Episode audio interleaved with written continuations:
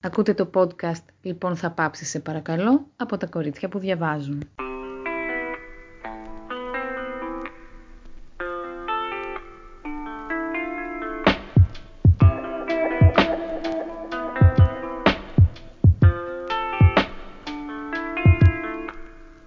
Γεια σας, είμαι η Στέλλα. Και εγώ είμαι η Μαρία Χριστίνα.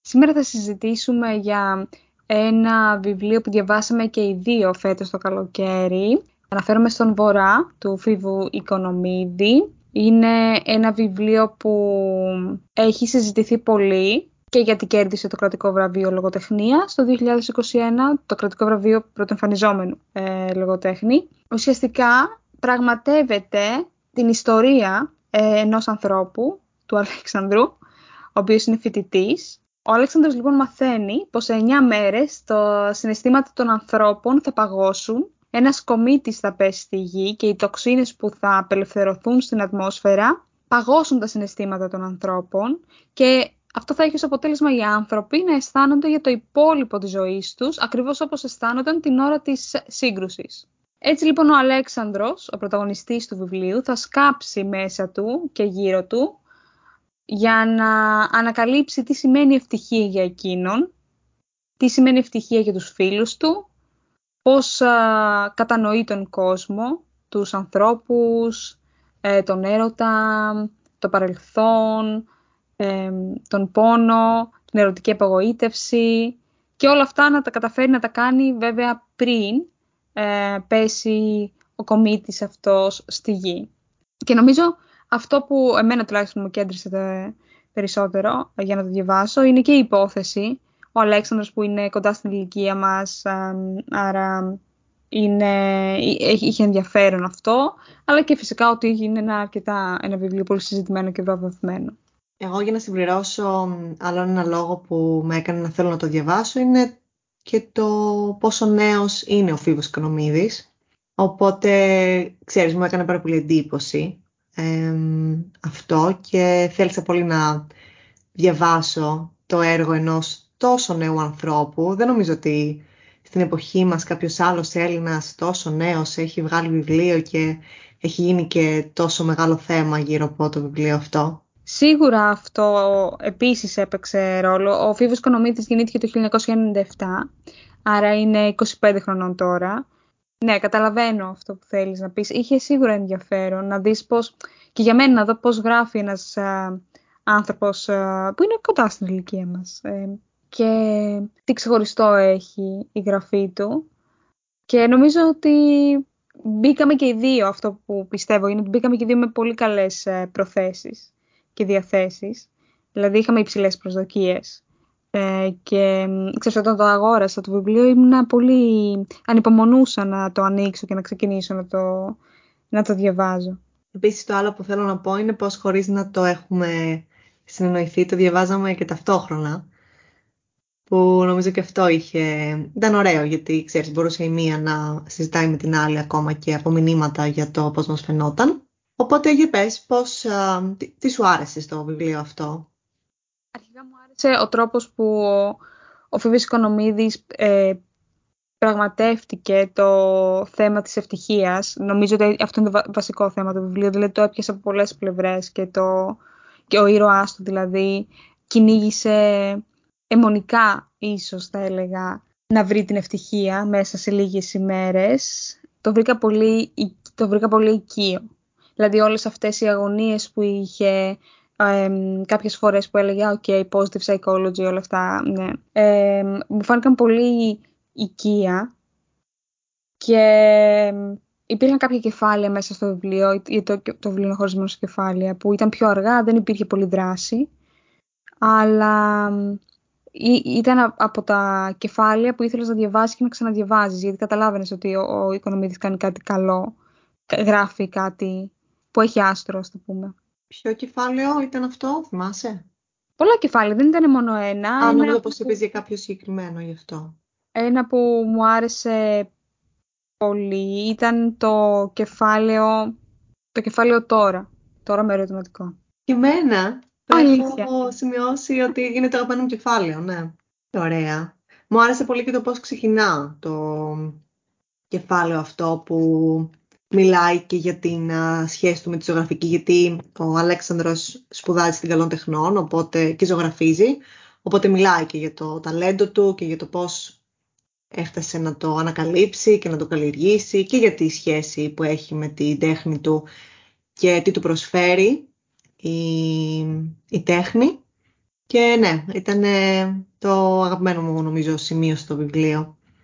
Ναι, νομίζω ότι εντάξει, γενικά το βιβλίο έχει αρκετή ένταση και αυτό το καταλαβαίνεις, είναι φυσιολογικό. Θέλω να πω, ο κεντρικός ήρωας ή και όλοι οι ήρωες στο βιβλίο έρχονται αντιμέτωποι με μια τραγική συνθήκη.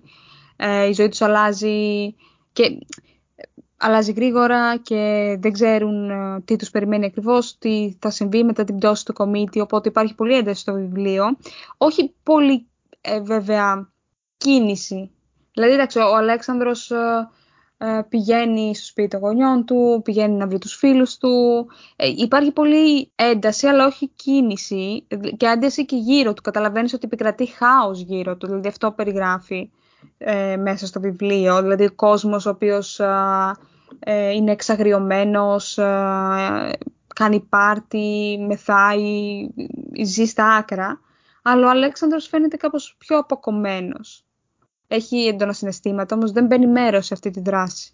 Εμένα νομίζω αυτό ήταν και ένα από τα πράγματα που μου κλώτσισε κάπως. το γεγονός ότι ο Αλέξανδρος και οι υπόλοιποι ήρωες, η οικογένειά του, οι φίλοι του, ότι όλοι κάπως απέχουν εκτός από το θέμα του πάρτι, από όλη από το, όλο το υπόλοιπο χάος το οποίο χαρακτηρίζει τον υπόλοιπο κόσμο, εκείνοι απέχουν. Ε, είναι κάπως να ζουν λίγο προστατευμένοι μέσα σε...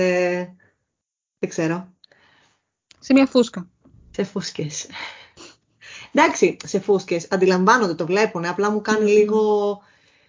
Αυτό που είπα, μου κλώτησε λίγο το ότι πώς είναι δυνατόν δηλαδή να παρουσιάζεις ότι έξω γίνεται στους δρόμους ένας πανικός και ένας χαμός, αλλά ότι εσύ συνεχίζεις να έχεις τους αργούς ρυθμούς ε, που θέλεις τις μέρες αυτές. Νομίζω, εντάξει, ο, ο Οικονομίδης χρησιμοποιεί κάπως ως όχημα όλη αυτή την ιστορία για να εκφράσει κάποιους προβληματισμούς που είχε σχετικά με το τι σημαίνει ευτυχία, με το τι σημαίνει βορράς, πηξίδα, όλα αυτά που πάμε ε, και που βαδίζουμε ε, εμείς οι νέοι που έχουμε αντιμετωπίσει ήδη πολύ, πολλές ε, δυσκολίες, πολλές αλλαγές στη ζωή μας ε, και είμαστε πολύ προσαρμοστικοί, κακά τα ψέματα. Θα μας το δώσω αυτό γενικά, σαν γενιά εννοώ. Ε, για πες εσύ περισσότερα. Κοίταξε, εμένα καταρχάς να πω ότι μου άρεσε πάρα πολύ αυτή η πρωτότυπη απόδοση, η εναλλακτική απόδοση του τι θα μπορούσε να είναι το τέλος του κόσμου. Εκεί δηλαδή που άλλοι λένε ότι πέφτει ο κομίτης στη γη και εξαφανίζονται, εξαλείφονται τα πάντα, εκείνος δίνει μια άλλη ε, πιθανότητα, περιγράφει μια άλλη κατάσταση όπου οι άνθρωποι θα συνεχίσουν να ζουν, η φύση, όλα θα συνεχίσουν να υπάρχουν, απλά κάπως διαφορετικά. Και η αλήθεια είναι ναι, με έναν τρόπο που ακούγεται πολύ τρομακτικός, το να παγώσουν τα συναισθήματά σου. Ε, και είναι κάτι που φαντάζομαι θα, αφαιρεθεί, θα αφαιρούνται ένα κομμάτι της ανθρώπινης υπόστασης από αυτό το πράγμα. Ένα δεύτερο πράγμα το οποίο μου άρεσε είναι ότι θεωρώ ότι με έναν πολύ όμορφο τρόπο εξερευνά και περιγράφει ε, και τον ψυχισμό των παιδιών αυτής της γενιάς και το πώς βλέπουν τον κόσμο, τις στάσεις τους απέναντι στη ζωή. Αυτό που είπες εσύ, το τι σκέφτονται για, το, για την ευτυχία, ε, τι είναι για αυτούς η ευτυχία και όλο αυτό που τους απασχολεί. Και η αλήθεια είναι ότι είναι μια γενιά η οποία από τη μία κλείθηκε να διαχειριστεί πάρα πολύ μεγάλη και πολύ μεγάλη ποσότητα πληροφορίας ε, σε πολύ νεαρή ηλικία, αλλά και να διαμορφώσει άποψη για όλη αυτή την πληροφορία. Και σίγουρα βλέποντας όλα αυτά που συμβαίνουν στον κόσμο, πώς είναι δυνατόν, ακόμα και αν οι ίδιοι αυτοί οι άνθρωποι δεν αντιμετωπίζουν προβλήματα, το πώς αυτό που λέει στο βιβλίο ότι πώς είναι δυνατόν να... Ότι ενώ όλα, ότι τα έχω όλα, ότι έχω οικογένεια, έχω φίλους, ε, δεν έχω προβλήματα οικονομικά, ο, ο ήρωας, ότι παρόλα αυτά γιατί αισθάνομαι δυστυχισμένος. Ε, και νομίζω ότι αυτή η προσέγγιση που ακολουθεί στο να το εξερευνήσει αυτό είναι πολύ όμορφο, πολύ όμορφη και το αποτέλεσμα είναι όμορφο και νομίζω ότι βοηθά και ανθρώπους που δεν ανήκουν σε αυτή τη γενιά κάπως να καταλάβουν ε, τα παιδιά αυτά. Συμφωνώ και θα προσθέσω ότι η γενιά αυτή κλείθηκε να πάρει και αποφάσεις και να πάρει όριμες αποφάσεις. Δηλαδή, μεγαλώσαμε έχοντας, ακούγοντας από τηλεόραση για την οικονομική κρίση, για τις δυσκολίες των ανθρώπων γύρω μας και ακόμη και το, οι αποφάσεις που θα μπει στο πανεπιστήμιο, τι θα κάνεις με τη ζωή σου. Πρέπει, ε, ε, είχες αυτό το βάρος νομίζω, ε, ότι έπρεπε να, να διαλέξεις, να κάνεις κάτι όριμο. Αργότερα και με την καραντίνα, με, το, με τον, αυτό που συνέβη πριν δύο-τρία χρόνια, πάλι έπρεπε να επιδείξουμε οριμότητα. Ε, οπότε καταλαβαίνω τι θέλεις να πεις. Νιώθω ότι κάπως βγάζει τον εαυτό σου από αυτή τη γενιά. Δεν καταλαβαίνω γιατί. Νομίζω ότι Καταλαβαίνω, εντάξει, ο, ο, ο Φίβος Κονομίδης, αν γεννήθηκε το 97, θεωρείται ότι μάλλον είναι μεταξύ millennials και Gen Z. Ε, αλλά ναι. Εγώ ε, τουλάχιστον μέσα από το βιβλίο καταλαβαίνω ότι πολλοί δικοί του προβληματισμοί είναι και δικοί μου προβληματισμοί. Βέβαια, θα έχει περισσότερο ενδιαφέρον αν διάβαζα αυτό το βιβλίο στα 23 μου, 24 και όχι στα 27. Ναι, αυτό που λες έχει πολύ βάση, γιατί και εγώ αυτό ακριβώς σκεφτόμουν, ότι νιώθω σαν να είμαι κάπως μακριά από τη γενιά αυτή και τα παιδιά αυτά, γιατί εγώ όταν το διάβασα ήμουν 29 χρονών, είμαι 29 χρονών τώρα, και ο ήρωάς μας και φαντάζομαι και ο συγγραφέας όταν το έγραφε ήταν εκεί στα 22, 23, δεν ξέρω, ε, αλλά είναι αυτό ότι μπορούσα να πω αυτό που λες εσύ ότι είναι πράγματα που ε, και εγώ σκέφτηκα ή και εμένα με έχουν απασχολήσει ναι, συμφωνώ, αλλά για μένα αυτό συνέβη πριν από κάποια χρόνια. Δηλαδή πλέον δεν σκέφτομαι με αυτόν τον τρόπο. Ε, γι' αυτό και είπα κιόλας ότι μπορεί να ε, βοηθήσει ανθρώπους που δεν ανήκουν στη γενιά αυτή να καταλάβουν τα παιδιά αυτά. Ε, άλλο ένα πράγμα που θέλω να πω ότι μου άρεσε πολύ και νομίζω ότι αυτό είναι και μια, ένα δείγμα της μοντέρνας γραφής του Οικονομίδη ε, είναι ότι μου άρεσε πολύ το πόσο ευαίσθητος είναι ο ήρωάς του και το πόσο ευάλωτος και το πόσο δεν φοβάται να μιλήσει για το προνόμιό του, ε, δεν φοβάται να κλάψει. Ε, και νομίζω ότι μου άρεσε πολύ γιατί επειδή το καλοκαίρι διάβασα το τελευταίο καλοκαίρι στη Ρώμη, ξέρεις, έβλεπα λίγο την αντίθεση ε, ανάμεσα στους δύο ήρωες που είναι στην ίδια δεκαετία της ζωής τους και πόσο διαφορετικός είναι ο ήρωας του Οικονομίδη από τον ήρωα του Καλιγκάριτς.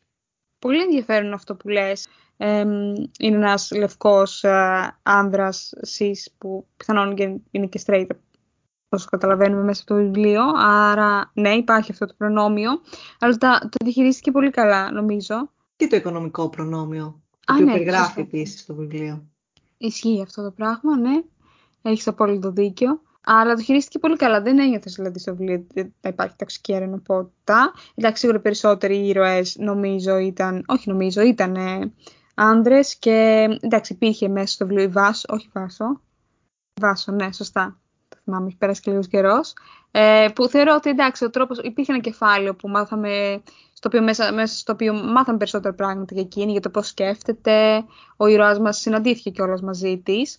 Ε, λίγο πιο στερεοτυπικά θα έλεγα ότι παρουσιάστηκε, ήταν, μου φάνηκε πιο στερεοτυπική η παρουσία της μέσα στο βιβλίο, αλλά όχι, όχι, δεν, δεν το ένιωσα καθόλου κι εγώ αυτό το toxic masculinity. Μου άρεσε και η σχέση με τους γονείς του και η στάση των γονιών απέναντι σε όλο αυτό που συμβαίνει και νομίζω ότι αυτό λίγο που του είπε ο πατέρας του για το Βορρά και για την στάση που μπορείς να υιοθετήσεις απέναντι σε όλη αυτή την κατάσταση, δηλαδή δεν είναι μόνο το, δεν είναι μόνο το δίπτυχο, ευτυχία ή δυστυχία, αλλά ότι υπάρχουν και ενδιάμεσες αποχρώσεις ε, και ενδιάμεσα συναισθήματα, το οποίο είναι και κάτι που θα βρει μπροστά του σιγά σιγά και ο ήρωάς μας. Μου άρεσε πολύ αυτό. Και εμένα μου άρεσε, νομίζω είναι τις πιο όμορφες στιγμές μέσα στο βιβλίο. Αυτή η συζήτηση που κάνει ο Άλεξ Αλεξάνδρος με, την, με τον πατέρα του, αλλά και με τη μητέρα του. Υπάρχει κάτι που δεν σου άρεσε μέσα στο βιβλίο; Νομίζω αυτό που είπες εσύ λίγο πιο πριν, ότι ήταν λίγο αργή η γραφή και ότι δεν γινόντουσαν πολλά πράγματα. Νομίζω αυτό λίγο, ναι. Ναι, συμφωνώ, γιατί ίσως αν κάποιος διαβάσει και το επιστόφυλλο του βιβλίου και διαβάσει τις λέξεις τέλος του κόσμου, θα πάει μέσα στο μυαλό του σε ταινίες δράσης όπως το 2012, το Don't Look Up, όλα αυτά, ενώ μέσα στο βιβλίο δεν υπάρχει όλη αυτή η δράση. Ενώ προφανώς υπάρχει αυτή η αναζήτηση από την πλευρά του Αλέξανδρου, αλλά δεν είναι ότι ο Αλέξανδρος προσπαθεί να σώσει τον εαυτό του από κάτι και να σώσει... Κοίταξε, νομίζω ότι αυτό που λες φαίνεται λίγο και αυτό που λέγαμε πριν με το ότι δηλαδή, ίσως είναι και μια κριτική του ίδιου απέναντι στο το πώς ακριβώς αναπαρήθεται το τέλος του κόσμου και όλη αυτή η δράση και ο πανικός, γιατί μας περιγράφει ένα πανικό που αφορά τους άλλους, τον υπόλοιπο κόσμο, ενώ ίσως αυτός δείχνει με την πιο έτσι αργή... Πλοκή. Ναι, ότι μπορείς και μέσα σε όλο αυτό να συνεχίσεις να είσαι ο καθημερινός σου εαυτός, χωρίς να τρέχεις να γλιτώσεις από τις βόμβες και τις εκρήξεις και τις κομίτες και... και τους μεθυσμένους φίλους σου. Ναι, εντάξει, ο ήρωας νομίζω αντιμετωπίζει αυτή την κατάσταση μια στοηθικότητα, με μια διάθεση περισσότερο να καταλάβει παρά να τρέξει να σωθεί από κάτι. Γιατί νομίζω γρήγορα καταλαβαίνει ότι από αυτό που τρέχουμε όλοι στο είναι ο ίδιος μας ο εαυτός. Άρα, ναι, αυτό το καταλαβαίνει νωρίς το βιβλίο, το ξέρει. Σίγουρα θα το πρότεινα σε κάποιον να το διαβάσει. Ε, και ειδικά ε, σίγουρα θα, σε, σε ανθρώπους της δικής μας γενιάς 100% αλλά όπως είπες και εσύ μου άρεσε αυτό που είπες ότι ίσως και άνθρωποι μεγαλύτερης ηλικίας να διαβάζοντάς το να καταλάβουν πώς μπορεί η δική μας γενιά ε, ή τέλος πάντων άνθρωποι που έτσι είναι μεταξύ 20-25 να, να, να νιώθουν και πώς μεγαλώνουμε, ε, τι ανησυχίες έχουμε εμείς. Και εγώ θα το πρότεινα, όπως είπες και εσύ, σε άτομα που είναι σαν και εμάς ή λίγο μικρότερα ή πιο μικρά. Και σίγουρα θα είναι ωραίο και το ότι θα υπάρχει αυτό το βιβλίο όταν, ξέρεις, θα μεγαλώσουν με τα παιδιά που τώρα είναι 18 ή 17 ή 15. Αλλά ναι, νομίζω πως α, δύσκολο θα το πρότεινα σε κάποιον που έχει πατήσει τα 30, γιατί δεν ξέρω πόσο θα μπορούσε να τον αγγίξει αυτή τη στιγμή. Εξαρτάται. Γιατί πολλοί άνθρωποι εκεί γύρω στα 30-35 αναρωτι... έχουν αυτό ακριβώς το δίλημα, ας το πούμε, αυτό, αυτό το προβληματισμό, ότι έχω τα πάντα, έχω ένα ωραίο σπίτι, έχω σχέση, έχω μια καλή δουλειά, έχω φίλους και όμως δεν αισθάνομαι γεμάτος. Ε, έχω συναντήσει πολλούς ανθρώπους να αναρωτιούνται τι συμβαίνει και αν κάτι δεν πάει καλά με τους ίδιους. Οπότε...